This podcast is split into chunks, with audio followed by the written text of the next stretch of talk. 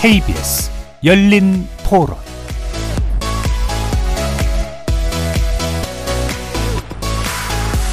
안녕하십니까 KBS 열린 토론 배종찬입니다. 대한민국을 위해서는 개파, 이념을 초월한 진리, 주의 정치인들이 이 시대에 필요하다. 여러 의견을 좀 귀담아 들을 수 있고 반영해주는 그런 정치인이 됐으면 좋겠습니다. 국회 티켓들이 너무 많아. 국회의원도 티켓을 너무 줄이고 세비도 많고 그 일단 정치권부터 자기 자신을 개혁해야지 나라가 잘 되죠. 사실 정치 쪽에는 관심을 끄는 지가 꽤 됐어요. 누가 맡아도 똑같아가지고 그래서 정치에 바라는 것도 별로 없어지고 기대도 없어지고 국회의원이 일을 못하면은 다음에 다시 잘하면 되니까 그러니까 열심히 하면 되는데 열심히 안 하고 자기 권력을 위해서 하는 뭐 그런 거는 좀안 했으면 좋겠어요. 정책들이 보면은 선거철에 감면이라든지 탕감이라든지 도덕적 해이를 불러일으키는 어떤 그런 정책들이 많은데 그런 어떤 표를 얻기 위한 정책, 인기적인 정책보다는 진짜 실질적으로 국가 경쟁력을 높일 수 있고 서민들의 삶의 질을 개선할 수 있는 장기적인 플랜을 가지고 있는 정책을 정쟁보다는 당이 다르지만은 서민들의 어떤 그런 안정을 위해서 좀 마음을 합쳐서 할 수 있는 포용하는 정치를 좀 갔으면 좋겠습니다. 거리에서 만난 시민들의 목소리 어떻게 들으셨는지요?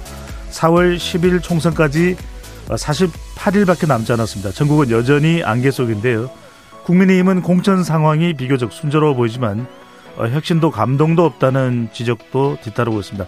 반면 민주당은 공천을 둘러싼 개파 갈등으로 심한 몸살을 앓고 있습니다. 그게 통합했던 제3지대는 11일 만에 잉크도 채 마르기 전에 해체됐는데요. 오늘 열린 토론에서는 총선의 큰 판을 읽어보려고 합니다. 총선의 전체적인 구도와 함께 각 당의 공천 상황, 그리고 한강, 수도권, 낙동강 벨트의 격전지 판세도 분석해 보겠습니다. 각자 진용을 갖춘 제3지대 이야기도 나눠보도록 하겠습니다. KBS 열린 토론, 지금 출발합니다. 치열한 토론 속에서 더 나은 세상을 찾아갑니다. 올바른 세상을 만드는 첫 걸음. 평일 저녁 7시 20분 KBS 열린 토론. 오늘 토론 함께 해주실 세 분 소개합니다. 정치평론의 대가들이시죠. 김만음 전 국회 입법조사처장 나오셨습니다. 안녕하십니까? 네, 안녕하세요. 최수영 시사평론가 함께 해주시고요. 네, 안녕하십니까? 최창렬 용인대 특임 교수 나오셨습니다. 어서 오십시오. 예, 안녕하세요. 네. 열린 토론은 시민분들과 함께하고 있습니다. 문자로 참여하실 분은 샵 9730으로 의견 남겨주실 수 있고요. 단문 50원, 장문은 100원의 정보 이용료가 부과됩니다. KBS 모바일 콩과 유튜브를 통해서도 무료로 참여하실 수 있으니까요. 많은 참여 부탁드립니다. KBS 1라디오의 모든 프로그램은 유튜브에서도 함께 할 수 있습니다. 여러분의 많은 참여와 관심 그리고 직접 어, 화면으로도 보실 수 있으니까요. 유튜브로도 많이 들어와 주시면 좋겠습니다. 자, 오프닝에서도 말씀을 드렸는데 지금 오늘 또 공천 관련해서 각가지 또 이야기들이 나오고 있고 상당히 어, 당 안팎으로 어, 내용이 또 파장이 커지는 그런 상황도 벌어지고 있습니다. 먼저 어, 김만음 음, 박사께 여쭤보고 싶은 게 어, 정치판을 세번다 오랫동안 지켜보셨는데 어, 한동훈 이 비대위원장이 한 달 전만 하더라도 어, 이른바 유난 충돌수도 있었고 좀 삐그덕대는 모습이었는데 한 달이 지난 지금 상당히 좀 좋은 평가를 받고 있는 모습입니다. 일단 뭐 10점 만점에 한 위원장 또 동시에 평가를 해주신다면 이재명 위원장 각각 몇 점 정도씩 주실, 주실 수 있을지요? 어, 우리가 그 보통 할 때 60점을 과락 기준으로 본다고 한다면은요. 적어도 한 7, 80점 줄지 있지 않을까 저는 생각을 합니다. 네. 거기에다가 이재명 대표를 중심으로 한 민주당이 감점을 해가지고 여기다가 오히려 한동훈 위원장한테 붙여줬다. 어. 부, 얼마나 붙여줬느냐 아마 짐작을 해보시면 알 건데요. 지난달 21일이었었죠. 한동훈 위원장 뭐 사퇴 요구 논란 마지막까지 규명은 되지 않았습니다. 네. 한동훈 위원장이 내 할 일 하겠다라고 했던 거 아니겠습니까? 이때 한동훈 위원장에 대한 상당히 지지가 올라가는 그런 분위기였습니다. 음. 그러나 이후에 고비가 있었습니다. 어떤 고비였느냐면은요. 그런 이미지적인 점에서 득표를 했지만은 그 다음은 과연 구체적으로 윤석열 대통령의 국정 운영 방식이 변화할 것인가? 여기에 주목할 부분이 하나 있었고요. 음. 그거는 어떻게 될지 모르니까 지금 보자면 크게 변화는 없었죠. 그 다음 또 하나는 어, 법무부 장관이었지만은 당시 민주당 등의 야당과 국회에 대결하면 상당히 정치적인 장관이었어요. 정치적인 정무적인 발언은 상당히 어느 정도 능력이 있지만은 총선을 앞 둔 정책적인 과연 능력이 있을까? 음. 두 개가 이제 시험 무대를 남겨놓고 있었습니다. 네. 잘못 자칫하면 감점론이 될 수도 있는 그런데 이 와중에 이제 민주당이 네 분 또 사람들은 요즘은 좀 주목을 못 하고 있습니다만 사법 리스크가 구체화되고 있는 과정에서 그동안에 우리가 봤던 총선 과정에서 보지 못했던 공천에 지금 문제가 제기되고 있어서 상대적으로 편하게 가고, 가고 있는 게 아닌가 그런 생각입니다. 네. 최평론가께는 어, 한 위원장이 상당히 주목을 받고 있습니다. 그렇다면 유독 어, 한 위원장이 정치 경험이 없는데도 불구하고 이렇게 순조롭게 순항을 하는 이유는 어디 있다고 보시고 혹시라도 총선까지 뭔가 우려할 만한 사항은 없는 겁니까? 그냥 이대로 어, 국민의힘에서는 한 위원장이 지금대로 그대로 가면은 총선에는 상당히 어, 국민의힘이 탄력받을 수 있다고 판단하고 있는 건지요. 첫 번째 질문에 제가 답을 드리면은 저는 이제 한동훈 위원장에 대한 그 기대치가 사실 좀 우려가 좀 많았었어요. 왜냐하면 정치 신인이 과연 여의도 문법을 이해할 수 있을까. 그 다음에 그 사실 보수정당이라는 이제 계보를 이어온 국민의힘에서 정말 제대로 그 리더십이 착근될 수 있을까. 그 두 가지 우려가 있었던 건 사실입니다. 그런데 일단 그 우려를 털은 것은 거꾸로 윤석열 대통령의 그 사퇴 논란이 그걸 털어주게 된 계기가 됐어요. 왜냐하면 그 윤석열 대통령이 그게 이제 부당한 개입으로 비춰진 게 한동훈 위원장에게 여론전에서 승리를 안겨준 거고 두 번째는 낮은 대통령의 국정 지지도가 오히려 기저 효과가 돼가지고 음. 용산의 손발이 약간 묶은 점이 있어요. 그전 그렇게 되니까 어떤 어떤 일이 벌어졌느냐? 국민 특히 유권자들은 용산과 한동훈을 분리 관찰을 했다는 거죠. 그러니까 어. 운동장이 달라졌어요. 운동장이 달라져 버린 그런 효과가 나타났기 때문에 상당 부분 그거는 이제 한동훈 위원장이 지금 그립을 잡는데 굉장히 도움이 되었다라고 저는 평가드리고 싶고 네. 두 번째 질문에 답을 드리면 과연 이걸로 그냥 갈 것이냐. 저는 그렇게 가지는 않는다고 봐요. 왜냐하면 57일이나 남은 데다가 실제로 이제 아직까지 이제 킬러 문항이라고 이른바 킬러 문항이라고 하는 대구 경북과 그다음에 나머지 이제 강원이라든가 충청에 좀 공천이 네. 남아 있어요. 지금 48일이 남았습니다. 48일인가요? 네네. 오늘 지난 줄 알았습니다. 그래서 그래서 이제 그 부분을 얼만큼 어, 상황 관리를 잘 해내느냐. 근데 거기서 한동훈식의 공천이 이른바 안정은 있지만 감흥이 없다라는 이 지점을 또 어떻게 돌파해내느냐. 음. 그런 점들이 이제 한동훈 후에 남은 과제고 그렇게만 된다면 전혀는 좀 정비될 것 같아요. 네. 한동훈 방식에 감흥이 없다. 이건 어떤 의미로 해석을 해야 될까요? 그러니까 지금 무난하고 안정적인데 아하. 실질적으로 지금 국민 국민들은 그래요. 어떤 저 제도나 정책을 바꾸는 것보다 사람을 바꾸는 게 확연히 들어옵니다. 물론 새로운 사람만 바꿔내는 게 정치의 능사냐고 질문을 하겠지만 네. 그렇다 하더라도 어느 정도는 바꿔주는 게 국민 기대와 눈높이에 맞는 새 정치입니다. 아, 공천을 이야기하시는 거군요. 그렇습니다. 네. 네, 공천에 대한 부분이 감독이 그래도 조금 들어간 평가를 받을 수 있는지 최 교수님께 여쭤보고 싶은 건 한동훈 위원장 이야기로 우리 오늘 주제를 꺼내 들었지만 기존에 우리가 선거 그러면은 윤석열 대통령을 기준으로 할때뭐 정권 심판이냐, 정부 견제냐, 정부 지원론이냐인데 이렇게 구도 자체가 한동훈 대 이재명으로 바뀌어가고 있는 것, 또 바뀌었다고 볼 수 있을까요? 또 바뀌는 식으로 전개되고 있는 이유는 뭐라고 볼 수 있을까요? 그 지난해 말만 해도 국민의힘이 아마 이번 총선에서 백석도 못 얻을 거다라는 전망이 지배적이었어요. 근데 지금 그렇게 얘기하는 사람 거의 없습니다. 음. 이제 이따 뭐 얘기가 나오겠습니다만 워낙 지금 민주당의 이 공천을 둘러싼 갈등이 잡음 정도가 아니라 파열음을 넘어서 이제 거의 무슨 뭐 폭발 일보 직전까지 간 상황이잖아요. 뭐 이런 상황에서 이제 한동훈 위원장이 상대적으로 어느 정도 안정감을 각, 각 찾아가고 있긴 있는데 한동훈 대 이재명의 구도까지는 가는데 성공한 것 같아요. 음. 음, 그리고 윤석열 대 이재명의 구도는 윤석열 대통령 얘기 거의 안 나옵니다. 선거에 관련돼 가지고. 최 교수님 보시기에는 네. 총선 구도는 어, 각 당의 이 양대 정당 기준으로 할 때 리더십으로 보면 윤석열 대 이재명이 아니라 한동훈 대 이재명 구도가 됐다고 볼 수 있는 어느 정도 말씀인가요? 바뀌고 있는 것 같아요. 아. 지금 윤 대통령이 지금 뭐 나서질 않으니까 민생 토론 한다고 다니긴 합니다만 적어도 뭐 대통령이 당무에 개입할 수 없고 선거에 개입할 수 없는 게 당연한 거니까. 한동훈 위원장과 이재명 대표가 서로 이제 일단 지금 국민의힘의 수장은 한동훈이잖아요. 그 민주당의 대표는 이재명이고 이 구도로 갈 수밖에 없어요. 근데 음. 문제는 이제 이 구도가 언제까지 갈 거냐의 문제입니다. 이제 총선의 대진표가 짜여지고 지금 이제 민주당이 굉장히 내분에 휩싸여 있는데 총선의 대진표가 완전히 짜여진 다음에 그런 정권 심판은 완전히 사라질 것이냐. 그건 또 아니거든요. 윤 음. 대통령에 대한 정권 심판을 분명히 민주당이 다시 부각시킬 거라고요. 그렇게 된다면 이게 한동훈 이재명의 구도로 지금 가고 있는 것 같긴 한데 선거가 가까울수록 다시 정권 심판론에 불이 붙으면 다시 선거는 윤석열 대 이재명 할 수 있다라는 게 하나 있고 또 하나가 이 한동훈 위원장에 관련된 얘기가 요즘 조금 가벼워지는 것 같아요. 어. 언어 자체가. 오늘 제가 보니까 그 이준석 대표가 왜 그 이제 신당이 갈라지고 나서 예. 5억, 6억 5천 받은 거에 대한 여러 가지 얘기가 있잖아요. 어, 정당 근데, 보조금을 네, 말씀하시는 보조금. 거죠. 근데 네. 그- 거기에 대해서 이 지금 한동훈 위원장이 사기란 표현을 썼다고요. 어, 제가 잘못 본 건지 모르겠는데 저는 그렇게 봤거든요 어. 기사에서. 근데 그런 표현이 그야말로 여의도 사투리거든요. 굳이 따지면은 위성정당도 그렇게 따지면 사기일 수 있어요. 위성정당. 네. 그리고 사실 국민의힘에서 위성정당의 대표를 지금 그 당직자로 임명을 했단 말이에요. 음. 이것도 되게 어떻게 보면 굉- 굉장히 노골적인 거거든요. 근데 이거를 지금 이준석 대표에 대해서 사기다. 돈을 왜 뱉어내지 않냐 이런 취지의 얘기인 것 같은데 이건 뭐 하나 예에 불과합니다만 네. 민주당이 워낙 지금 이제 지지율도 떨어진 그런 분위기인데다가 공천 대본에 휩싸이다 보니까 조금 한동훈 위원장이 조금 안도하는 게 아닌가. 근데 그 선거판이 지금 앞으로 50일 남았잖아요. 48일, 47일.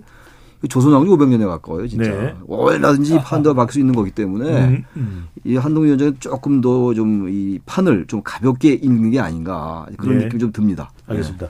지금 한동훈 위원장이 발언한 내용입니다. 오늘 서의도 서울 여의도 중앙당사에서 열린 비상대책위원회의에서 가급적이면 신당 얘기 안 하고 싶은데 이것만 말씀드린다.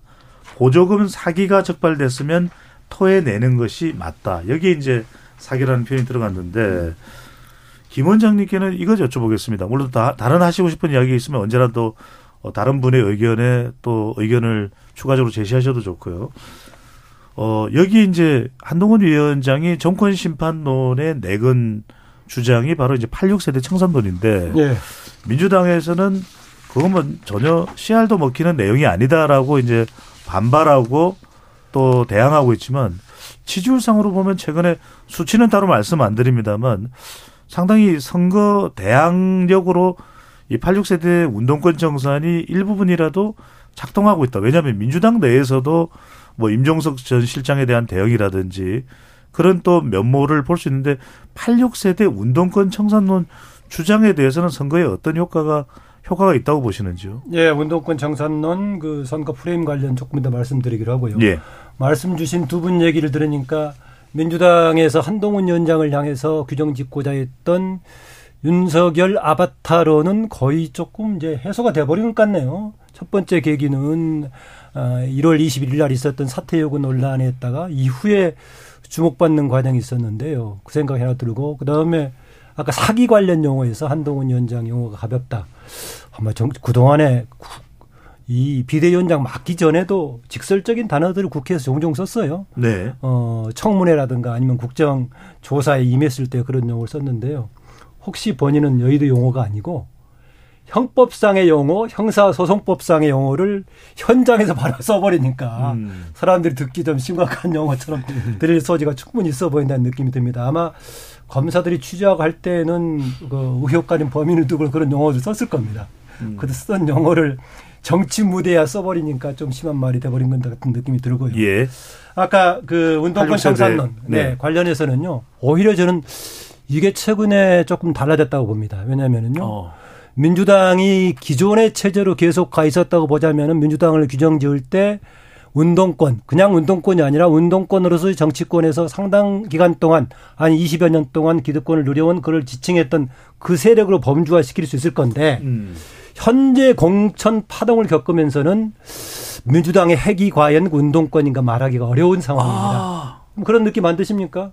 지난번 한동훈 위원장이 공격할 때 두 가지를 같이 공격을 했어요. 하나는 운동권 문제하고 하나는 개딸 전체주의를 얘기했단 말이죠. 그렇게 얘기를 했는데 넓은 의미에서의 운동권의 범주는 상당히 흩어지는 것 같고 강경 이재명 대표를 옹이하는 세력들의 이미지가 불거져 있어가지고 아마 이후에 규정 짓는 방식은 조금 더 어, 바꿔지지 않을까 해서 이건 이건 조금 지금 네. 운동권 청산론은 한 1, 2주일 전에 구문이 아니었나라는 생각이 들어서 좀 바뀔 가능성도 있어 보입니다. 민주당의 이 공천하는 양상을 보니까 좀 성격이 달라졌다. 예, 현재 이런- 그냥 네. 이걸 두고 와 운동권 청산이다라고 할 의미가 없어졌다는 얘기죠.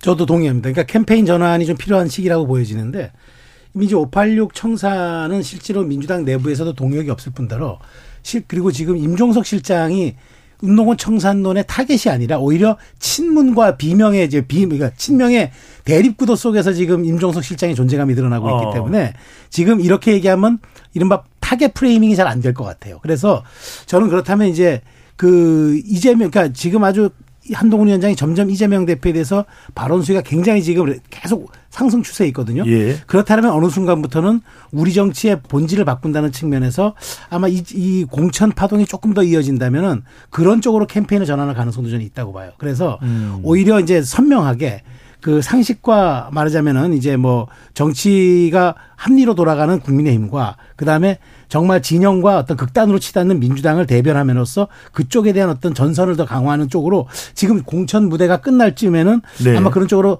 약간 target framing이 갈릴 수도 있다는 저도 전망은 드네요. 짧게 말씀드리면요. 상대적으로 그렇다고 해서 국민의힘이 과연 합리로 돌아가고 있는가는 별도의 논의가 좀 필요하다고 음. 봅니다. 다만 최근 공천 과정이 좀 잡음이 없는 것은 사실인데 상대적으로 합리적이어서 그런가라는 것은 좀 따져볼 여지가 있는 대목이라고 봅니다. 이재명 대표가 운동권이 아니거든요. 어, 그러니까 이 지금 이, 정, 이 정치 구도가 framing이 지금 이재명 대 한동훈으로 가고 있는 거잖아요. 어쨌든 예. 당장은. 근데 이, 지금 민주당의 타겟은 이재명이란 말이죠. 음. 근데 이재명은 전혀 운동권이 아니에요. 과거에 뭐, 뭐 우리가 아는 뭐 송영길 우상호 의원 이렇게 감옥 갔다고 이런 게 아니고 예. 다른 일로 했던 것이지. 그래서 저는 운동권 청산론이 처음부터 너무 아주 되게 자위적이다라는 느낌이 들었어요. 자위적이다. 억지를 만들어서 왜냐하면 지금 운동권이 다 문제가 있는 게 아니거든요. 음. 단지 이제 운동권이라는 분들이 과거의 민주화의 훈장을 너무 오랫동안 그 누리고 있다라는 그런 비판에 동의할 네. 수 있는데 송영길 전 대표라든지 이른바 돈봉투 사건에 관련되면서 이제 운동권에 대한 비판이 나왔던 거란 말이에요. 음. 근데 이재명 대표는 운동권이 아니에요, 기본적으로. 그리고 제가 이런 말은 어떨지 모르겠지만 이재명 대표는 민주당의 정통이 아닙니다. 아, 이따 얘기 어떻게 나올지 모르겠습니다. 예. 지금 민주당이 좀 이상해 가고 있는 거예요, 지금. 음. 그런 의미에서 운동권 청산론이 처음에는 뭐 의미가 있을지 모르겠으나 네. 지금은 다들 두 분 말씀하신 것처럼 지금 크게 잘 맞는 프레임은 아닌 것 같습니다. 네. 그러니까 또 하나 짧게만 말씀드리면 예. 한동훈 위원장의 상징처럼 내걸었던 김경률 비대위원이 정청래 지역구에 불출마하는 순간 사실 그 사실 동력도 조금 힘이 빠진 것도 사실이에요. 음. 그런 측면을 우리가 또 뭐 간과하면 안 될 것 같아요. 이재명 대표의 운동권이 아니냐 관련해 가지고요. 어제 마침 제가 관련된 사람 얘기를 좀 들었었는데요. 이재명 대표 본인이 책에 쓴 겁니다. 문모 전 의원 등하고 어 사시 동기여 가지고요. 어 그때까지는 이재명 대표는 이제 어려운 과정에서 열심히 해 가지고 사시 합격한 정도였었고 음. 어 이재명 대표가 문모 등 당시 이제 동기들이 자기를 이쪽으로 끌어들였다 활동으로 그런 나라- 그런 경력이기 때문에 본인이 이런 뭐 변호사 되고 이런 과정 속에서 운동권 출신은 아닙니다. 네. 자, 오늘 열린 토론에 세 분의 전문가분들이 말씀을 해주시는데 이 내용은 또 평론적 분석에 의해서 어, 여러분들 청취자분들이 이해를 돕기 위해서 드리는 말씀이니까 너무 또 어, 확대해서 해석을 할 이유는 없다라는 말씀도 함께 전달을 해드립니다.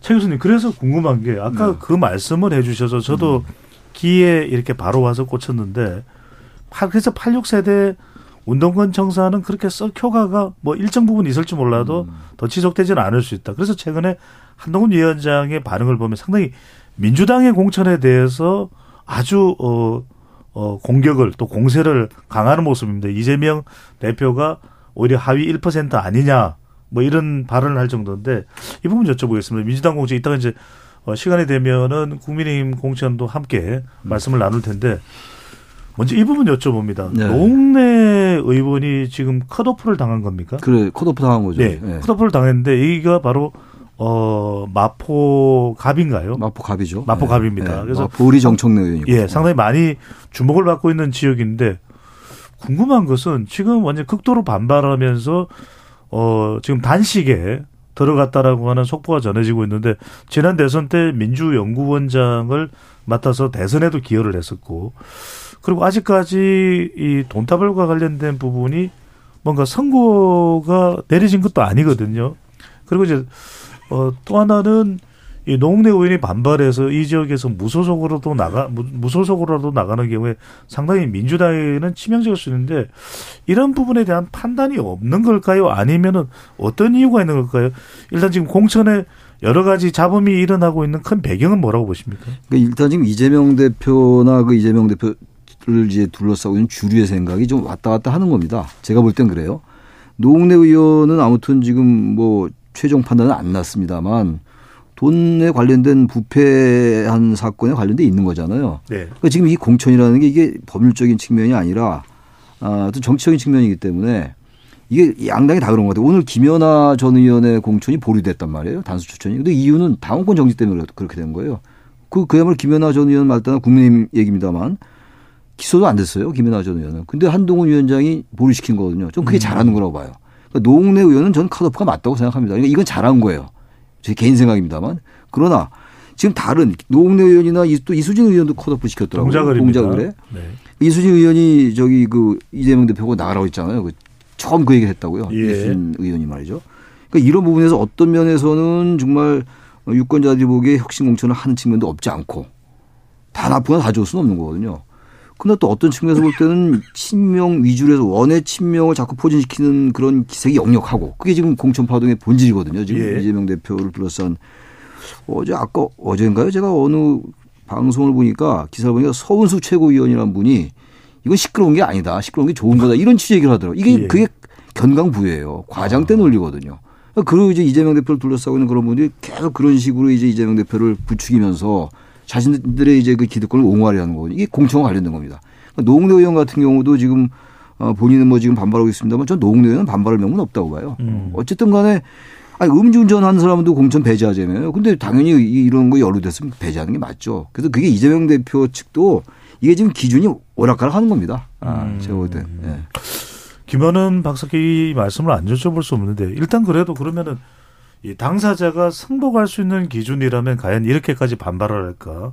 지금 김영주 더불어민주당 다 소속입니다. 국회 부의장도 반발하고 탈당 선언을 냈나요? 예. 그리고 박용진 의원은 탈당까지는 안 했죠. 스타 의원입니다. 예. 유치원 3법은 상당히 유명한데 예.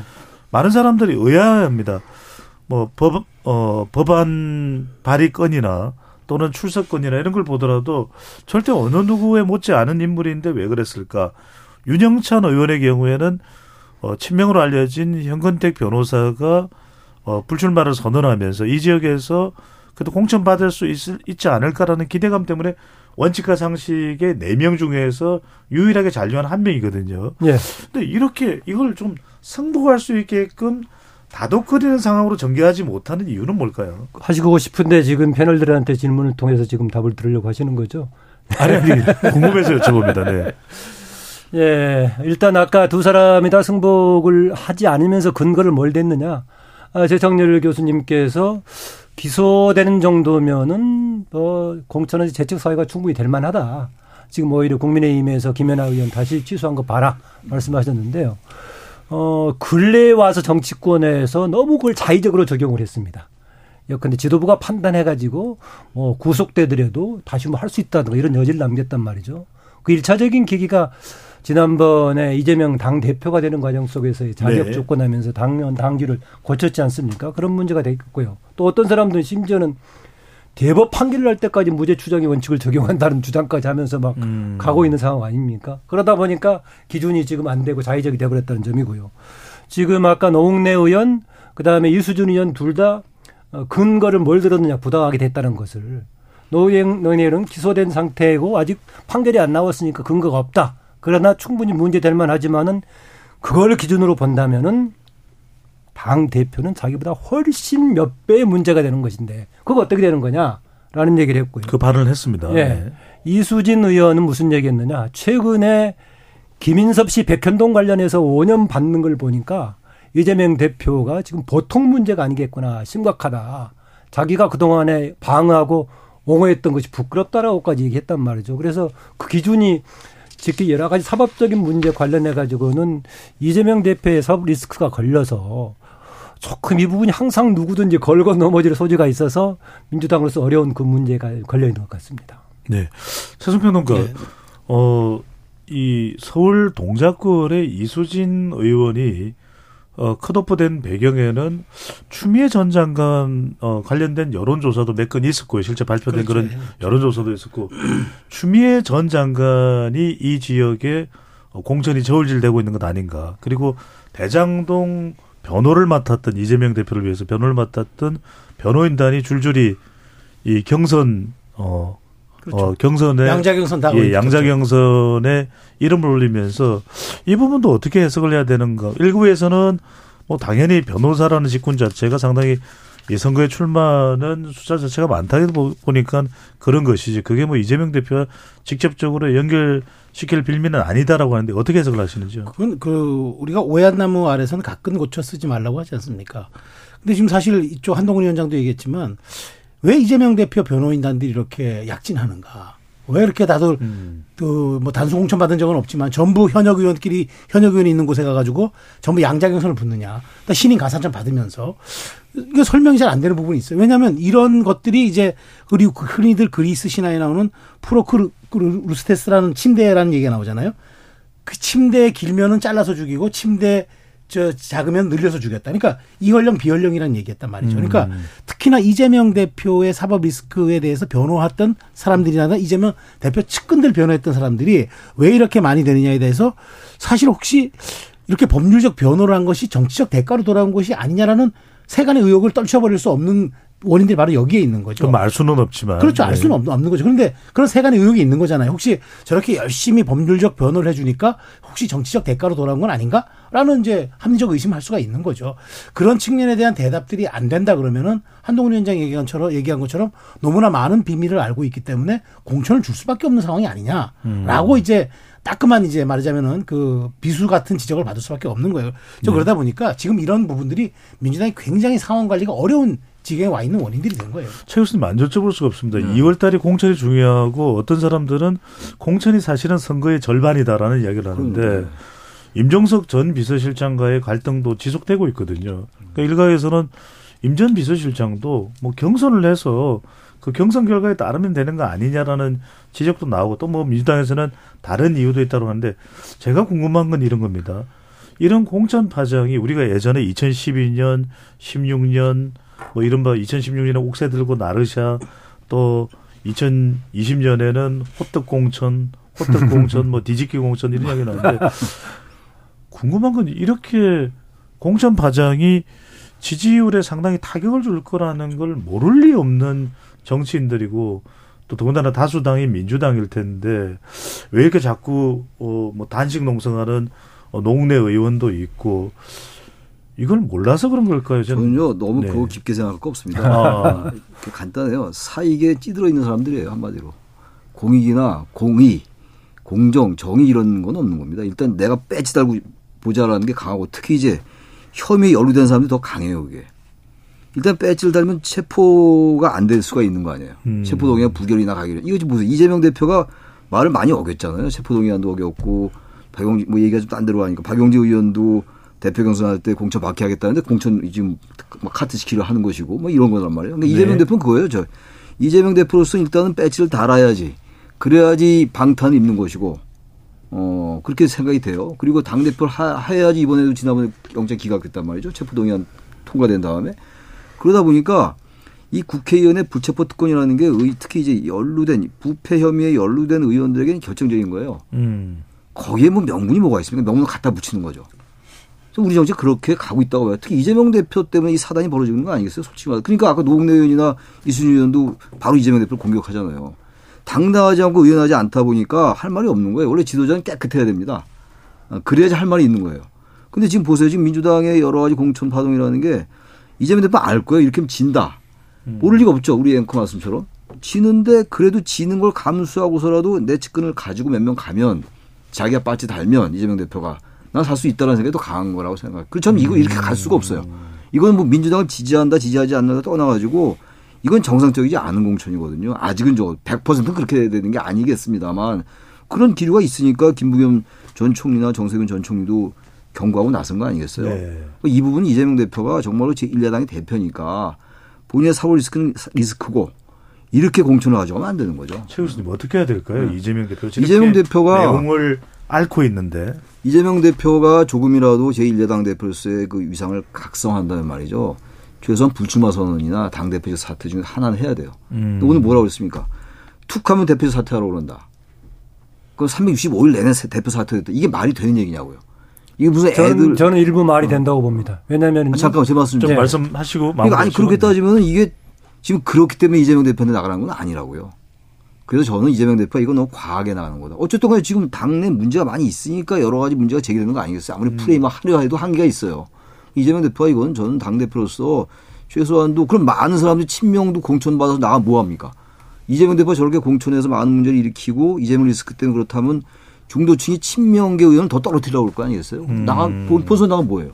그건 저는 친명계 의원들이 더 반발해야 돼요. 이 부분은 어떻게 보면. 그 민주당이 지금 상황이 이상하게 돌아가는 겁니다. 네. 일단 반발은 나오고 있는 김한웅 박사님. 네, 그 약간 이제 말이 이제 매번 나가라고 하는 것이 말이 되느냐, 제가 말이 된다고 했던 얘기가 사실은 당에서 지금 문제가 되는 것인데 예전에 상식적이라면은 사법적인 문제라든가 무슨 도덕적인 논란 때문에 당에 피해를 미칠 것 같으면은 당에서의 주요 보직을 맡고 있다가도 밖으로 나갔단 말이죠. 음. 근데 이재명 대표는 그걸 끌고 당으로 들어왔어요. 그렇지 않습니까? 아. 이미 대장동 문제가 불거져가 지고 당으로 끌고 들어왔어요. 그러니까 사실 당 대표할 때부터 그 리스크를 계속 끌고 가니까 어쩔 수 없이 끌려가서 좀 보기에 따라서 매번 당신이 당을 벗어나서 문제 해결하고 들어오는 게 맞다라는 주장은 계속 할 수 있었고 그게 지금 극단화된 상태가 지금 최근의 공천 과정인데요. 음. 초반에는 당 전체의 승리보다도 개인 세력을 심는데 초점을 두는 것 같다라는 말이 누구를 향해서 나왔느냐? 윤석열 대통령을 향해서 나왔습니다. 네. 그러니 국민의힘의 승리보다는 윤석열 대통령의 주변에 용핵관들 중심으로 심는 거 아니냐 이런 얘기 나왔었는데 이후에는 지금 아까 최창렬 교수님 지적했다시피 그렇게 다 지금 오히려 어 사적인 전략 권력 투쟁 전략으로서 지금 하고 있다는 것인데요. 결과적으로 갔을 때 한편으로는 사법적인 문제가 진행이 되고 지금 당세에서도 계속 아마 총선 결과 밀린다면은 어 현재 공천은 그렇게 간다고 하더라도 그 전략이 관철되기는 어렵다고 보입니다. 네. 국민의힘 이야기도 한번 해보겠습니다. 민주당은 지금 뭐 그제 다르고 어제 다르고 오늘 다르고 계속 시시각각 이 공천 결과에 따른 파장이 있는데 국민의힘은 상대적으로 매우 조용합니다. 그럼 최평론께 여쭈고 싶은 것은 조용한 이유가 뭔지 그것도 궁금하지만 조용한 게 좋은 겁니까? 그첫 번째 질문에 답을 드리면은 네. 일단 전 저희가 보기에 그 국민의힘이 공천관리위원장과 비대위원장의 역할 분담을 아주 세밀하게 했고 음. 그 다음에 전술적으로 말하자면 프로세스를 잘 짠 것 같아요. 이른바 가장 그 초반에 관심을 관심을 끌었던 게 뭡니까? 중진들의 낙동강 험지 재배치였잖아요. 이게 서사가 있었고 헌신이 있었고 감동이 있었어요. 탈환하러 간다는 말하자면 수, 수복에 대한 의미도 있었고 그러면서 자연스럽게 중진 희생들이 약간 말하자면은 그 국민의힘의 처음 키워드로 떠올랐고 두 번째 문제는 수도, 수도권 탈환이었어요. 그러면서 음. 한강벨트 그 다음에 저기 어딘가 수원벨트 이런 걸 얘기하면서 무언가 수도권에 굉장히 이제 어, 관심과 공을 들이는 듯한 모습을 보이면서 예. 한동훈 위원장이 결국은 수도권의 승부를 걸 것이라는 아주 말하자면 이제 그 총선 승리의 전통적인 그런 이제 그 수순을 밟아 나간 거죠. 음. 자, 우리가 총선 승리 하기 위해서는 뭐 정말 어떤 수순을 밟아야 합니까? 첫 번째가 일단 통합, 당내 통합이 토대가 돼야 되고 두 번째가 혁신이 깃발을, 혁신의 깃발을 들어야 합니다. 세 번째가 뭐냐면 우리의 약점을 보완하고 네 번째가 중, 중도를 공략하는 거예요. 음. 지금 한동훈 위원장이 이 수순이 저는 찾아 맞아 떨어져 가고 있다고 보기 때문에 네. 큰 소리가 안 난다.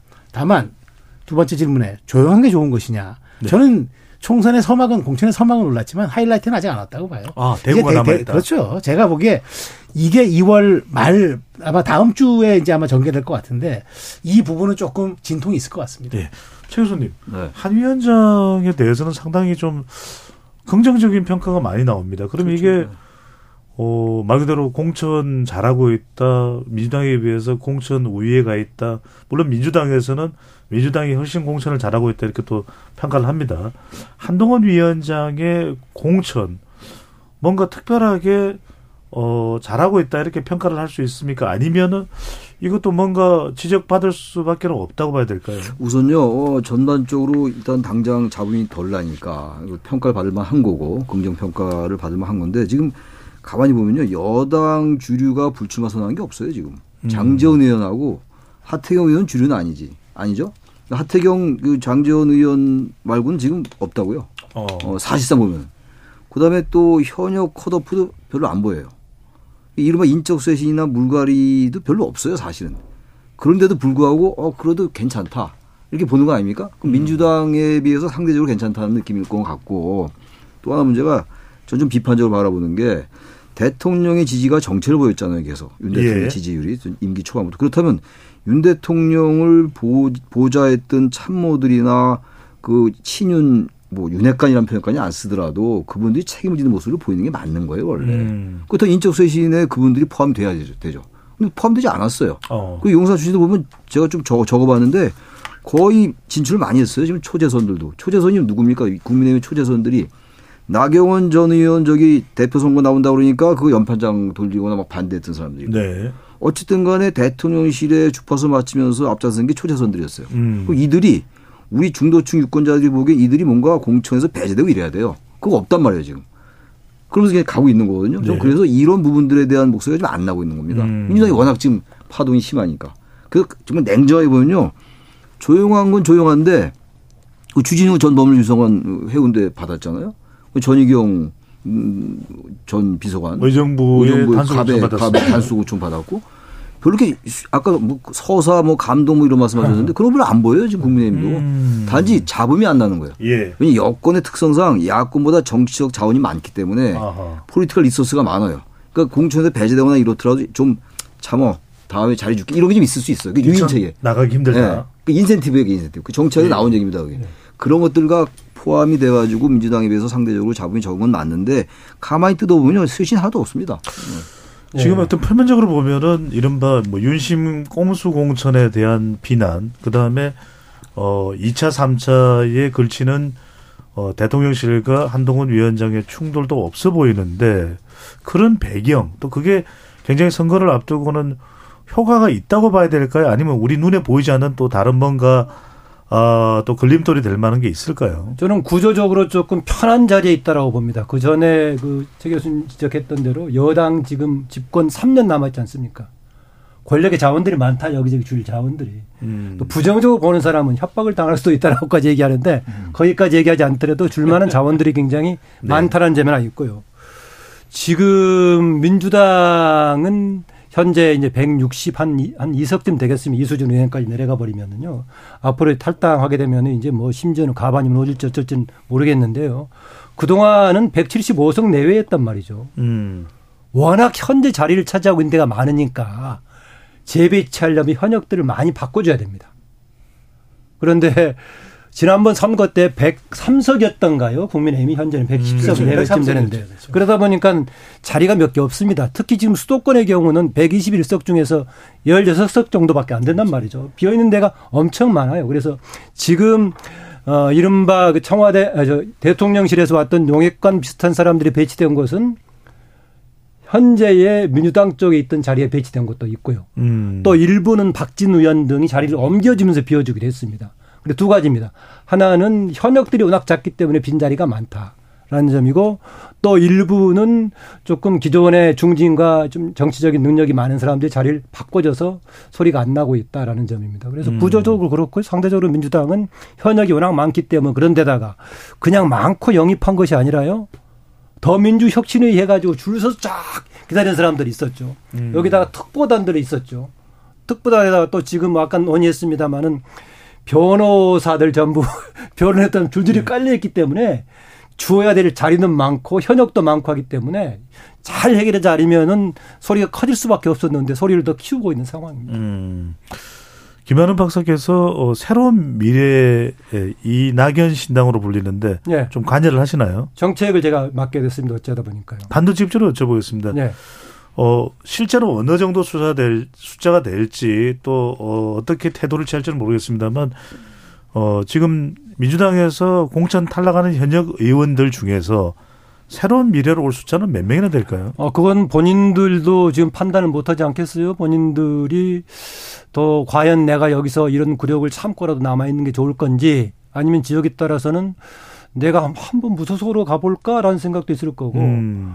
어, 기존에 만약에 정당 체제가 그대로 간다면은 여자 정당을 바꾸기가, 바꾼다는 것은 정말 천지 개벽처럼 정치 행보를 바꾸는 거지만 민주당의 이대 이재명 대표 체제하고 맞붙이다 보니까 아 정치가 서른 다른 데가 더 크구나 해가지고는 여야 바꾸는 것은 별거 아니다라고 바꿔버릴 수도 있어가지고 전망은 다양합니다. 네. 다만 어 지금 지난번에 에, 이준석 신당과 결합하는 과정을 겪 다시 재정비가 되면서 진짜 민주당론을 강조하고 있습니다. 예. 전통적으로 왔던 민주당과 현재 이재명 대표가 거느리고 있는 민주당은 달라서 진짜 민주당을 대체하는 역할을 하겠다라고 음. 주장을 하고 있어서 그 상신을 이어받는 사람들이 과연 얼마나 설득력이 있을까? 예. 이건 추후의 과정에 봐야겠는데요. 자, 일부 마무리해야 돼서 짧게 예 아니오로 여쭤보겠습니다. 혹시 그 민주당의 하위 평가 받은 의원들에게 이낙연 전 총리 또는 김종민 의원 또는 김만은 박사가 전화를 하나요?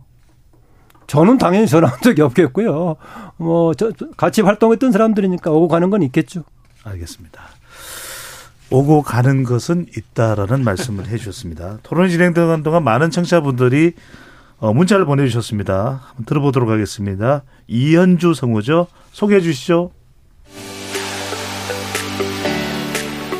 지금까지 청취자 여러분이 보내주신 문자들 소개합니다. 4812님, 정치는 답답하지만 오늘 열린 토론의 패널분은 점잖고 품격 있으시네요. 고개를 끄덕이면서 듣고 있습니다. 연어뱃살님, 세 분의 날카로운 정치평론 잘 듣고 있습니다. 총선이 7주 앞으로 다가왔네요. 최근 벌어지고 있는 공천 학살 논란이 정치인들의 제밥그릇 챙기기로만 보여져서 안타깝습니다. 어느 정당이든 후보들과 국민을 납득시킬 수 있는 명확한 기준들을 제시해주면 좋겠습니다. 세 분 총선까지 자주 나와서 날카로운 해설 부탁드립니다. 2911님, 운동권 청산론이나 검사 독재 청산론이 민생에는 어떤 도움이 되는 건가요? 먹고 살기 팍팍한 요즘 민생을 위한 이슈들이 필요해 보입니다. 3012님, 공천의 잡음이 일어나고 있는 민주당. 결국 수습의 열쇠를 쥔 당사자는 이재명 대표뿐입니다. 정치력과 리더십을 보이길 바랍니다. 4031님, 국민의힘의 공천 진행 상황을 두고 잡음 없는 안정적 공천이라는 긍정평가 속에 감동 없는 공천이라는 지적도 나옵니다. 혁신을 기대했던 지지자였는데 다소 실망스럽긴 합니다. 우디런님, 제3의 대한정당을 기대했던 저 같은 중도층 유권자들에겐 이낙연 이준석 대표의 결별은 씁쓸한 결과였습니다. 개혁신당의 정치는 기성정당과 다르지 않았다고 봅니다. 이 시간은 영상으로도 생중계하고 있습니다. 유튜브에 들어가셔서 KBS 1라디오 또는 KBS 열린 토론을 검색하시면 지금 바로 토론하는 모습 보실 수 있습니다. 방송을 듣고 계신 여러분이 시민 농객입니다. 계속해서 청취자 여러분의 날카로운 시선과 의견 보내주세요. 지금까지 문자캐스터 이현주였습니다.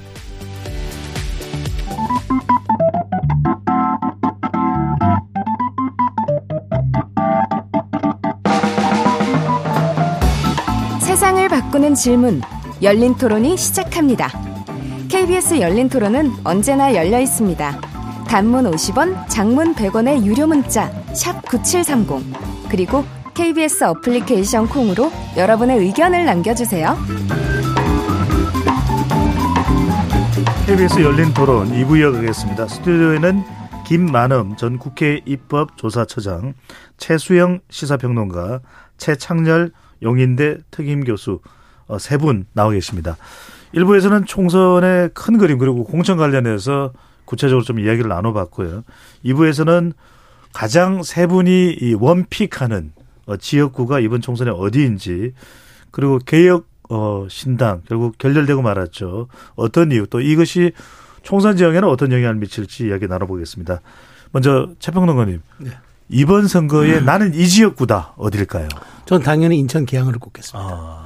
일단 일단 뭐 명룡대전이라고 지금 관심도 많은데. 예, 이유는요? 저는 이제 그 아무 연고가 없는 이제 원희룡 장관이 말하자면 우리 한국 정치의 걸림돌을 치우겠다고 이제 출사표를 던졌는데 지금 어쨌든 어 초기에는 한그 원희룡 장관이 지금 기세가 그렇게 눈에 띄지는 않지만 저는 이재명 대표가 자꾸 당내에서 코너도 몰리고 불출마 얘기도 나오기 때문에 예. 만일 불출마를 한다 그러면 이게 쇄신의 방안일 수도 있지만 명령대전을 피해서 한다라는 그런 또 피해 그 말하자면 그런 평가도 받을 수 있기 때문에 이재명 대표의 선택에 관심이 쏠리고 예. 만일 출마를 한다 그러면은 어쨌든 이건 상징적인 지역이 될 수밖에 없죠. 예. 그 이재명 대표의 그 민주당의 현재 대표와 잠재적 국민의힘의 대권 주자가 붙는 이 선거구야말로 가장 핫한 원픽 아니겠습니까? 전 네. 그렇게 봅니다. 누가 될까요? 글쎄 유동규와 변수겠죠. 예. 자, 유동규 전 성남도시개발, 어, 이사인가요? 본부장인가요? 본부장이요. 본부장이, 어, 여기 자유 통일당 후보로 지금 현재 예비 후보인가요? 이제 출마를 한다라는 것은 워낙 많이 알려진 내용이라서, 어, 저는 최종 변호사 이, 이 질문을 드리겠습니다. 네. 이천수 선수가 네. 이천수 선수가 어, 원희룡 후보를 지원한다고 하는데 네. 선거에 얼마나 보탬이 될까요? 아니면 자칫 마이너스가 될까요? 아니 어쨌든 저는 셀럽 마케팅은 일부 도움이 됩니다. 그게 얼마인지 몰라도 당연히 도움이 된다고 보고 저는 오늘 오늘 그 사진에서 제가 더 주목한 거는 윤영섭 윤영선 전 당협위원장이 돕겠다고 나서서 같이 어. 세 명이서 맞 손을 맞춰서 사진을 공개했습니다. 저는 그게 더 오히려 임팩트가 있는 어, 오늘 그 장면이었다고 봅니다. 네. 이천수를 어, 윤형선으로 아니 그러니까 마무리를. 셀럽 마케팅 도움이 된다니까요. 얼마 알겠습니다. 역시 뭐 우리 어, 토론과 평론의 대가분들이십니다. 김만은 박사께서는 어느 지역이실까요? 저도 개항을 얘기하려고 했는데 해버려서요. 저는 네. 큰 틀로 봤을 때 호남 지역에 지금 민주당이 싹쓸이라는 상황인데 이게 변화가 과연 있을 것인가 아. 그런 주목을 하고 있습니다. 아, 오늘 보니까 어제 오늘의 현역들의 상당수가 지금 이른바 이재명 대표의 측근들에 의해서 교체가 된 그런 상황인데요. 네. 어, 그럼에도 불구하고 각종 여론조사를 보면은 민주당이 압도하고 있었는데요. 이런 변화가 과연 있을 것인가? 음. 이거는 전체 구도에 영향을 미친다. 호남. 예, 민주당의 흐름도 있지만은 지금 양당에 대한 비판을 견제하면서 뭔가 새로운 바람을 일으키겠다고 하는 신당의 득실하고도 관련이 돼 있기 때문에요. 예. 제가 가급적이면 조사를 인용하지 않으려고 했었는데요. JTBC에서 메타보이스를 통해서 했던 2월 초에 2월 11일부터 12일간 조사했던 1000명 조사했던 내용 중에서요. 네네. 양당을 견제해야 된다는 답이 41%가 나왔어요. 어. 어, 지금 뭔가 양당에 대한 불만이 많은 상황이니까 과연 이것에 대한 추이를 보려면은 현재 그런 움직임이 일단 호남에서의 민주당의 독점이 과연 어떤 예. 변화가 있을 것인가 저는 거기에 주목합니다. 네. 방금 전에 김만은 박사께서 말씀하신 조사는 오늘 소개드리는 모든 조사는 중앙선거여론조사 심의위원회 홈페이지에서 확인 가능하고요. 어, JTBC가 메타 보이스에 의뢰를 해서 지난 11일, 12일 양일간 실시한 조사입니다. 어, 무선 전화 면접 조사로 실시가 됐고 방금 전에 그 조사와 관련된 어, 결과 내용은 어, 김만은 박사께서 말씀해 주셨는데 그래서 어, 이낙연 대표가 호남에 출마를 하나요? 아, 뭐 본인 그대로 얘기입니다. 본인은 원래 원칙적 원, 어, 원칙을 정해서 이번에 출마하지 않겠다. 정치 현장에서 뛰지 않고 만드는 데 역할을 하겠다라고만 했었는데 예. 그럼에도 불구하고 아직도 요구가 있어서 최종 판단하겠다. 판단해서 아. 나가는 지역이 된다면은 어, 당에도 도움이 되는 호남에 뭔가 새로운 바람을 일으키는 호남 지역에 가겠다. 검토 중이군요. 아직도 결론을 못한 상태입니다. 네. 김 박사께서 아실지 아실지는 모르는데 그냥 여쭤보고 아, 궁금해하시는 분들 계시고 신경민 전 의원은 서울 영등포구 을에서 영등포 을에서 출마를 하나요? 어, 신경민은 지난번 출마 준비하다가 민주당 상황이 그렇게 돼갖고 좀 중단하고 있는데 새로 가동하고 있나 제가 오늘 얼굴은 봤습니다. 모르겠습니다. 아 아직까지 모르고요. 자 궁금합니다. 최창렬 교수께서는 과연 어디를 지목하셨을까요? 아니, 이거 어디 지목한다는 질문이 너무 어려워. 지금 너무 많아서 말이죠. 우선 네. 개항은 뭐 당연히 주목받는 것이고. 예. 그다음에 저는 낙동강 벨트에 김태호하고 김두관 붙는 것도 굉장히 관심거리예요. 아 투김 대전입니다. 네, 게다가 그 경남 지사였던 사람들이 예. 김태호 의원이 아무튼 자기가 헌신인지 뭔지 해서 글로 가는 거 아니에요. 당의 요구에 의해서 예. 자기가 있던 곳에서 낙동강 벨트의 김두관 의원 지역구는 뭐 상당히 어려운 데 아니에요. 미- 국민의힘에게는 말이죠. 지금 낙동강 벨트가 아홉 곳인데 지역구가 다섯 곳이 지금 민주당이거든요. 여기서 이제 어떻게 될까가 궁금하고 또 나경원 전 의원이 동작을 해서 아직 이쪽은 대진표가 안 짜여졌지만 예. 나경원 전 의원이 동작을 해서 과연 당선될 수 일부 있을지. 보도는 뭐 추미애 전 장관도 그런 얘기는 하는 것 같습니다. 추미애가 거론된다면 아직 네. 확정은 안 됐단 말이에요. 대진표가 안 짜졌는데 나경원 대 추미애 이수진 이제 의원이 컷오퍼가 됐으니까 네. 나경원 대 추미애가 이거 어떻게 될 것인가도 궁금하고 가능성이 꽤 크긴 하죠. 양자 아, 예, 대결 예, 가능성이. 양자 음. 가능성 크죠. 오신환도 고민정도 굉장히 재밌을 것 같고 강진에서 다 재밌을 것 같아요. 네. 원픽으로 말했으면 대단히 어려운 것 같습니다. 백화점 나일이시군요.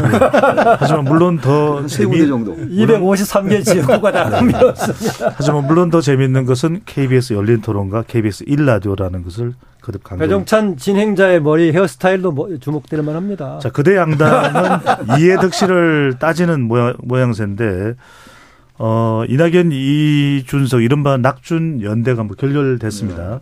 자, 많은 분들이 뭐 이제 왜 결렬했냐, 또 뭐, 이건 이제 조금 관심의 밖으로 지나가는 모습인데, 차승희 변호사께 여쭤보겠습니다.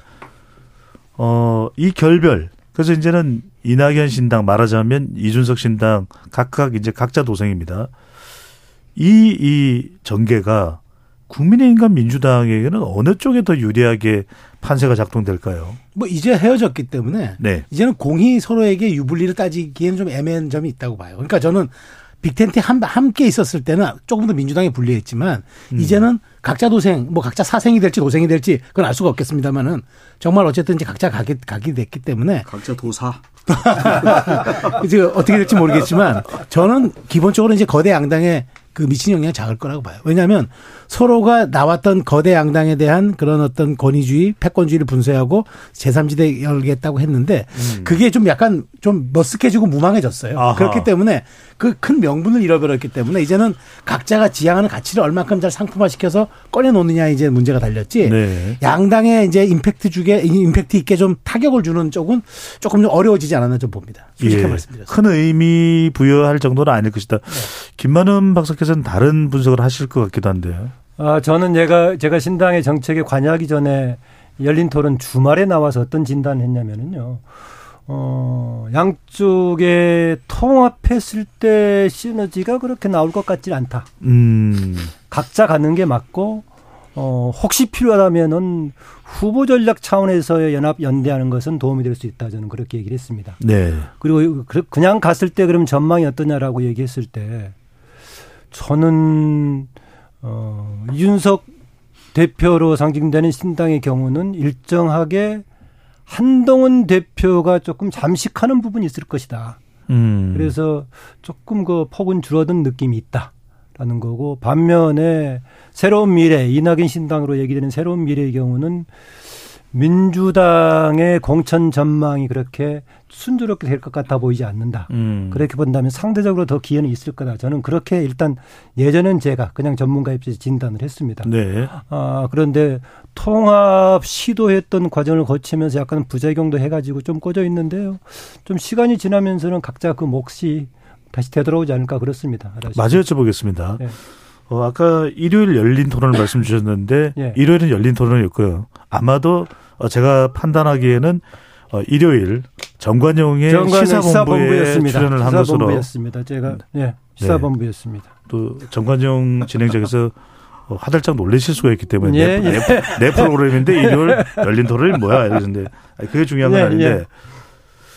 막연한 분석인지 모르겠는데 이 민주당 공천 탈락자 아까 제가 그런 질문을 드리기도 했습니다만 예. 새로운 미래에 갈 가능성을 점치는 그런 보도들이 나옵니다. 무소속일 수도 있고. 근데 네. 새로운 미래 간다고 해서 무슨 타겟책이 있을까요? 뭔가 그분들이 이 새로운 미래로 어 가고 싶어 할 수 있는 그런 유인책이 있나요? 어, 본인들이 판단하겠죠. 당선 가능성과 본인들의 정치적인 진로를 생각할 건데요. 현재 제가 여러 가지 분파를 얘기했었죠. 심지어는 여야를 움직일 수도 있다. 아니 무소속도 있고 굴욕을 참고 계속 있을 수 있다라고 했었는데요. 그 중에서 저는 그나마 선택의 여지가 좀 많은 게 새로운 미래가 아닌가라는 생각이고요. 네. 우리가 과거에 컷오프 탈락을 하게 했을 때는 상대적으로 뭔가 조금 나날이 떨어진 좀 이삭처럼 이렇게 얘기했었는데 현재는 그렇게만도 비교할 수 없거든요. 아다시피 그 강경파 일부라든가 충성파들 또는 줄서기에 뜬 사람들이 남아있기 때문에 음. 과연 남아서 공천 받은 사람들하고 그 당하고 맞서가지고 나온 사람들하고 정치인으로서의 자질 정치인으로 역할에서는 어느 쪽 사람들이 나올까 비교하기가 좀 달라서 어. 나름대로 하기에 따라서는 이후에 본인들의 정치 행보에서도 꼭 그렇게 불리한 것만 아니다. 물론 현재로서는 큰 당에 공천받는 것이 당선 가능성이 가장 높죠. 네. 그래서 그런 나머지 부분이 있다는 생각입니다. 다만 하여튼 여러 가지 본인들이 알아서 가지고 선택할 거지만은 조직적인 차원에서는 그나마 근접한 쪽이 새로운 미래가 아닌가 저는 그렇게 생각을 예. 합니다. 최 교수님께는 이준석 연구 짧게라도 좀 듣고 싶습니다. 왜냐하면은 많은 분들이 좀 의아하게 생각합니다. 왜냐하면 이낙연 공동대표와 맞지 않는 부분이 있더라면 이걸 잘 헤쳐갔다면 그동안에 뭐 안철수 충돌, 윤핵관 충돌, 김기현 충돌, 뭐, 어, 이른바, 어, 정치 중진들하고 또 중량감이 있는 정치인들하고 많이 이렇게 대결 구도 충돌이 발생하다 보니까 그것을 우려하는 목소리 높았거든요. 이준석 대표가 끝내 결렬을 선택한 게 자기는 자기 길을 가는 것이 정치의 최대 이익이라고 판단해서 그 이준석 연구를 좀 해주신다면요. 그렇다면 처음부터 그 합치지 말았어야죠. 음. 불과 며칠 만에 바뀌었잖아요. 아무리 그동안 뭐 이준석 대표가 무슨 전략을 세운다 하더라도 합치고 난 다음에 불과 얼마 만에 헤어졌어요. 이렇게 되면 이건 얘기가 안 돼요. 명분이 없습니다. 전 이낙연 대표도 그렇고 이준석 대표도 난 이들의 한계라고 봐요. 어. 사실 이 정당에 굉장한 기대를 걸었어요. 개혁신당이 통합되면서 전격적으로 설 연휴 첫날 통합 선언됐던 거 아니었어요? 2월 9일 날? 그리고 난 다음에 설 끝나자마자 좀 있다가 이게 결렬했다고요. 딱 열흘간 정당이라서 제가 볼 땐 세계 정당사에서 가장 그 단명한 정당이 아니겠냐 이런 생각이 드는데 음. 전이 지금 제3지대에 대한 기대가 굉장히 무망하게 됐어요. 어, 중도층들에 비해서 전 별로 크게 이 정당 둘에 그렇게 큰 정치적으로만 진행이 됐지 법적으로는 등록이 안 돼서요. 아, 정당이 그거- 아니었습니다. 아, 물론 그렇긴 한데 그 별로 네네. 의미가 없는 얘기고 이게 저- 우리 정치적으로 얘기하는 거기 때문에 음. 합당했다고도 얘기했잖아요. 왜 통합했다고. 예. 이제 와서 그 얘기하는 건 되게 난 그건 말, 말이 안 된다고 보는 것이고 이낙연 전 대표의 그 새로운 미래 전 크게 가- 가능성 높지 않다고 생각해요. 네. 우리 김나 김만우 정책의장께 들으면 소원할지 모르지만 아니 뭐요. 저도 네. 한, 아, 아닙니다. 말씀하세요. 왜냐하면 네네, 말씀 일단 기회드리겠습니다. 통합이 되는 거냐 이게 이 분열하는 거냐가 한국 유권자들이 판단하는 가장 큰 기준이에요. 음.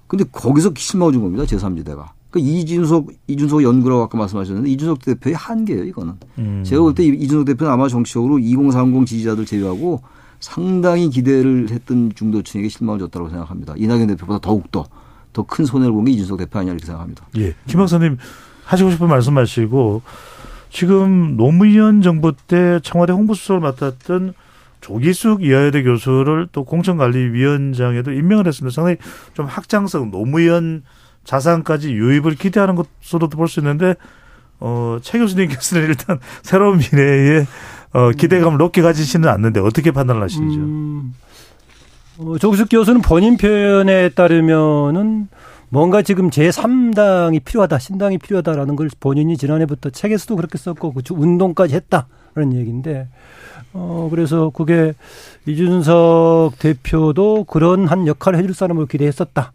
그런데 최근에 진행 과정, 그동안에 몰랐던 과정을 보니까 같이 가기가 좀 어려운 상황 같다. 그래서 그 역할을 해줄 쪽이 새로운 미래 같다 해서 가담했다고 합니다. 그래서 언론들에서는 과거에 노무현 정부 때 이제 홍보수석을 담당했었기 때문에 예. 노선에 있어서 무슨 연합판이냐 이런 해석도 하는데요. 저는 뭐 거기까지는 모르겠습니다. 현재는 그런 뭐 큰 차원의 노선보다는 조기숙 교수는 어 현재 민주당이 제 역할을 못할 걸로 보기 때문에 뭔가 그것을 보완하려면 제3당이 필요하다. 그리고 본인의 선거 분석에서도 뭔가 분석, 특히 민주당 계열의 경우에는 어, 옆에 보조 3당이 등장했을 때 에, 오히려 통합적으로 승리를 했다. 이런 본인이 통계적인 논거를 제시하더라고요. 근데 하여튼 뭐 그런 주장입니다. 예. 조기숙 전 노무현 정부 홍보수석이 합류를 해서 다시 한 번 더 여쭤보겠습니다. 문재인 정부에서 대통령 어, 비서실장과 국무총리를 또 어, 나란히 또 역임을 해- 같이 역임을 했었기 때문에 혹시라도 임종석 전 실장이 새로운 미래로 올 가능성이 있습니까? 아, 임종석 실장은 아마 그 공천 받아서 어디 경쟁하겠죠. 뭐 지금 문제는 임종석 실장은 공천을 해줄 것인가 안 해줄 것인가 보다는 어려운 적으로 좀 배치시키려고 하는 상황이기 때문에요. 아마 민주당에서의 마지막 경합하지 않을까 임종석 실장은 그렇게 봅니다. 최종 평동 하시고 아, 제가 아까 저 두 분 이제 정치학 전문가들이시잖아요. 예. 근데 제가 저는 처음부터 이게 그 합하는 게 저도 무방하다고 본 게 원래 정당은 누구를 대표할 것인가를 선택해야 됩니다. 그래야지 책임성, 차별성, 대표성이 생깁니다. 그래야만 또 국민들이 정치를 발견할 수 있습니다. 그런데 이게 이제 개문발차형 합, 뭐, 이게 통합, 그 다음에 그냥 말, 말하자면 그냥 선도 통합식으로 가버렸기 때문에 어쩔 수 없이 저는 기왕에 이렇- 이렇게 된 거 이제 각자의 상품으로 승부를 거는 게 음. 오히려 조금 더 길게 보면은 한국 정치에 보탬이 되는 일 같다라고 말씀을 드리고 싶습니다. 아, 이게 더 낫다. 그렇죠. 길게 보면 이게 더 아. 낫습니다. 저 최근에 저한테 이런 질문을 하시는 분들이 많습니다. 제가 이제 데이터 분석을 하는 사람이기 때문에 물론 수치는 말씀 안 드립니다. 조국 신당과 관련된 부분, 조국 전 장관의 신당에 대해서 상당히 많이 관심이 모아지고 있고 또 추세적으로 봤을 때 발표되는 여론조사 결과도 어? 꽤 유의미하게 나오는데 이런 관심도 조국 신당에 대해서 어, 상당히 민주당에서도 경계하고 있는데 이렇게 대중적인 여론조사를 실시했을 때의 반응이 나오는 부분 최 교수님 어떤 이유라고 볼수 반응이? 나오긴 나오겠죠. 조국 전 네. 장관의 팬덤도 있어요. 예. 조국 전 장관을 뭐 아주 극- 극렬하게 지지하는 사람들이 있는 거고 이재명 대표도 마찬가지입니다. 그런 정치인들이 대체적으로 팬덤을 갖고 있다는 특징이 있습니다. 예. 조국 전 장관은 아주 대표적인 정치인이죠. 아, 그럼에도 불구하고 이 정치라는 게 이상과 현실의 어떤 접점이거든요. 현실주의가 우리 정치 너무 강한 거죠. 어느 나라나 현실주의가 강할 겁니다. 근데 대개 현실주의와 이상주의가 한 7대 3이나 6, 4 정도 돼야 돼요. 음. 우린 제가 볼 때 9대 1 정도밖에 안 되는 것 같아요. 거의 현실 9.5 대 0.5 심하게 말하면 이상이라는 게. 정치는 뭔가 이상을 지향해야 되는 거거든요. 근데 조국 전 장관은 또 이게 사법 리스크가 나올 수밖에 없어요. 음, 2심 선고까지 2심 받았습니다. 시정 받고 난 다음에 조국 신당 선언했거든요. 음. 물론 그 조국 전 장관을 좋아하는 분들이야 워낙 뭐 어떤 형태로든 간에 조국 장관이 잘한다고 보는 것이고 모든 사람이 같을 수는 없는 거니까 생각이. 그러나 과연 한국 정치의 조국 전 장관의 그러한 여러 메시지들이 과연 타당한 것이냐. 음. 전 비판적으로 볼 수밖에 없어요. 그러니까 예. 민주당도 경계하는 거 아니겠습니까? 네. 자, 그런데 이 비례투표나 이런 걸 보면은 새로운 미래든 이준석 개혁신당이 됐든 상당히 의식할 수밖에 는 없을 것 같은데 어떻게 보시는지. 아, 그 중에서 아마 그 조국 신당 쪽이 하는 쪽들은 민주당 내부에서 열성파들이 가는 것이기 때문에 그렇게 뭐 중복되지는 않으리라고 보는데요. 저는 최근에 제가 지난해 쓴 책 제목이기도 합니다만은 그냥 팬덤을 넘어서서 거의 유사 정거 집단처럼 돼버려 가지고 어. 맥락 없거나 뭐 농거가 이씨 움직이는 건 아니니까는요. 어, 아다시피 1심, 2심에서 지금 2년형을 연거푸 받았는데 그랬을 때 선언했던 게 뭐였습니까? 검찰 독재를 얘기했단 말이죠. 그러니까 1심에서 2년 선고한 재판부, 2심에서 2년 그대로 확인한 재판부. 이거를 두고 검찰 독재라고 얘기하는 것인지 음. 그러면서 바로 신당 움직였단 말이죠. 그런데 최근에 우리나라 정치의 풍토 중에서 아주 안 좋은 부분입니다만은 그렇게 유사 종교 집단처럼 움직이는 것. 제가 유사 종교 하나를 예를 들자면은 JMS라고 있지 않습니까? 예. 어, 그 10년 받아가지고 살려가 나왔는데 KBS 앞에서 우리 교주님 무죄라고 몇천 명씩 집회하고 그랬지 않습니까? 최근에 다시 추가로 좀 꽤 많이 받았습니다만은 그런 유사 종교 집단 비슷한 현상이 정치에까지 번져 있는 것은 특히 지금 한국하고 미국에서 그런 유사한 현상이 일어나고 있는데 아주 우리가 극복해야 될 부분이 아닌가 그렇게 생각합니다. 네. 저이 부분도 어 평론을 하고 분석해 주시는 차원에서의 비교를 한 점을 또 참고해 주시면 좋겠습니다. 최승 평론가에게 여쭤보겠습니다.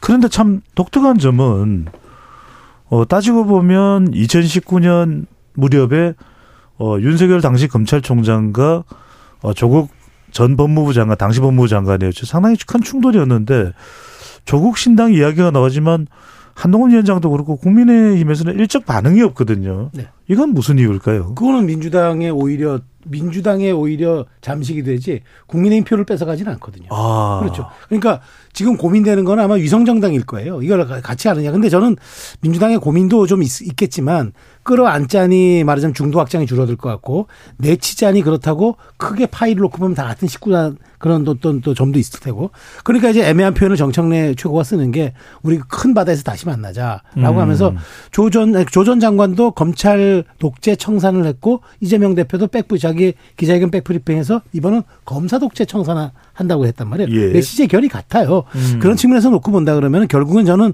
그 다시 만날 테지만 조전 장관을 직접적으로 지지할 수는 없으니 간접적으로 우리가 옷은 서로 지금 다른 옷을 입고 있지만 같은 방향을 가고 있으니 여러분 좀 봐달라고 할 것 같은데 아마 국민의힘은 그 점을 집요하게 파고들 겁니다. 음. 갈라치게 할 겁니다. 그러면서 더 중도에 대해서 우리 쪽으로 끌어들이라는 전략을 그런 식으로 조국 신당과 민주당을 분리 대응함으로써 아마 가져오지 않을까 그런 생각이 드네요. 지금 이제 말씀 말씀하십시오. 듣다 갑자기 생각난 건데 네. 이, 이게 전반적인 토론과 어, 맥락이 같을지 모르겠습니다만 괜찮습니다. 한국 정치 비극이에요. 지금 아. 영향력 있는 정치인들 이재명, 조국 이런 분들 아니겠어요? 하나같이 사법 리스크를 가지고 있다고요. 음. 과연 이런 정치가 과연 맞는 것인지를 우리가 한 번씩 같이 그런 것도 같이 얘기하면서 나가야 될 것 같아요. 우리 이 평론이나 이 분석이 너무 분석하고 예측하는 데만 치우쳐 있다고요. 예. 당위적으로 비판하고 비판해야 돼요. 음. 그러니까 그런 생각이 드는 게 아, 이렇게 영향력이 있고 당 대표 그 다음에 다 대선 후보까지 했고 조국 전 장관은 팬덤이 있는데 어떻게 일반 도덕 일반 국민들의 도덕적 평균보다도 못 미치는가? 음. 그 이분은 사실 정치판에 상당한 책임이 있는 분들이에요. 근데 이분들이 여전히 또 정치에 많은 걸 좌우하고 있으니 대단히 개탄스럽다 개인적으로 그런 평론과 해석의 차원에서 제가 그 말씀 드리고 싶습니다. 저최 교수님 말씀에 귀가 솔깃해지는 이유가 정말 우리가 정치 선거를 아무렇지 않듯 대할 수 있을지 몰라도 이것이 미치는 영향은 어마어마하거든요. 어, 그렇죠. 그래서 우리가 이 4월 선거 이제 얼마 남지 않은데 코앞으로 다가왔는데 어, 이, 이 내용을 가지고서 열린 토론에서 다루는데 이제 마무리할 시간이 됐습니다. 어, 세 분께 한 40초씩 시간을 드려야 될 것 같은데 끝으로 남아있는 총선의 최대 변수, 최대 관전 포인트는 과연 뭐가 될까? 이게 앞으로 남은 동안에 이 어디가 일당이 될지 어디가 가반 정당이 될지를 좌지우지할 가장 큰 변수가 될 것이다. 먼저 우리 최 평론가부터요. 저는 윤석열 대통령이 여, 여권의 걸 하나 볼게요. 여야를 예. 하나 보겠는데 여권에서는 윤석열 대통령의 리스크가 돌출되면 안 됩니다. 아. 지금 낮은 그 맞아면 제가 아까 말씀드린 대로 낮은 지지율로 인한 기저 효과가 있어서 드러나지 않고 나타나지 않는데 이게 관리가 잘 되면 좋은데 남은 아직도 50여일이 남아 있기 때문에 이 부분을 들여다봐야 할 것 같고요. 예. 야권에서는 이, 이거예요. 공천 파동이 어디까지 갈 것인가. 아. 이거는 예측이 안 되기 때문에 이게 관리가 된다면 그나마 수- 그나마 스타트업에 아, 스타트의 선에 출발할 수 있을 것이고 예. 이게 관리가 안 된다면은 아예 붕괴된 상태에서 시작할 수도 있다라는 점을 말씀드리겠습니다. 아, 여권은 여당은 대통령이고 네, 그렇죠. 야당은 결국 또 이재명 대표로 기결이 되네요. 결국 그러니까 결국 두, 두 분으로 기결되네. 네. 어, 김만음 어, 박사 께서는요. 예, 현재 추세가 바뀔 수 있을 것인가가 주목됩니다. 첫 번째는요. 음. 과연 민주당 이재명 대표를 중심으로 한 이 공천의 문제가 과연 해법이 있을 것인가라는 것이 변수가 될 것 같고요. 어, 전체적으로는 어, 현재의 이른바 어, 우리가 비호감 정치의 공생이라고 얘기했는데 저는 칼럼 쓸 때 정확하게 불량 정치의 공생이라는 용어를 썼습니다마는 제가 민주화 이후에 봐왔던 정당 정치 중에 좀 최악의 상황이거든요. 과연 총선을 통해서 이것을 바꿀 수 있을 것인가라는 것인데 바꾼다는 의미는 뭔가 두 정당의 공생 구조를 꺼는 건데 그것을 유권자들이 어떤 방식으로 관철시킬 수 있을 것인가 저는 이게 주목이 됩니다. 아, 말씀하시지 않지만 제3지대, 제3의 선택지가 얼마나 어, 진입을 할 수 있느냐 이 부분을 지켜보신다는 의미로 해석이 되는데 최 교수님. 저는 관전 포인트가 좀 바뀌었어요. 처음 예. 관전 포인트는 이른바 이제 그 여권의 수직적 당정 관계를 얼마나 바로잡아 놓을 것인가 한동훈 위원장이 그게 관전 포인트였는데 이제 예. 그게 아니고 그건 오히려 사치스러운 게 됐습니다 지금. 어. 민주당의 이 공천파도 다들 말씀하신 겁니다만 이재명 대표가 언제 얼마나 어느 수위까지 자신의 뜻대로 관철할 것인가. 만약에 이재명 대표의 뜻대로 관철되면 선거는 지는 것이고 민주당은 제가 제 개인적인 생각이 예상이 그렇지 않고 다시 정상으로 돌아와서 뭔가 호흡 조절을 하고 속도 조절을 하면서 친명이 좀 양보한다면 음. 해볼 만한 거다. 그래서 관전 포인트가 여권에서 야권으로 바뀌었습니다. 지금 야당 심판론이 작동할 것인가 안 할 것인가. 처음에는 정권 심판론이 작동할 것인가 안 할 것인가였는데 이제 야당 심판론이 네. 야당 심판론이요? 네, 어떻게 될 것인가 바뀌었다. 네. 고맙습니다. 청취자 여러분들 어떻게 들으셨는지요? 어, 정치는 참 복잡하기도 합니다. KBS 열린 토론 이것으로 모두 마무리하겠습니다. 오늘 토론 함께해 주신 세 분 감사드립니다. 예, 감사합니다. 고맙습니다. 네. 참여해주신 시민농객 여러분, 어, 여러분들이 토론의 주인입니다. 지금까지 KBS 열린 토론 배종찬이었습니다.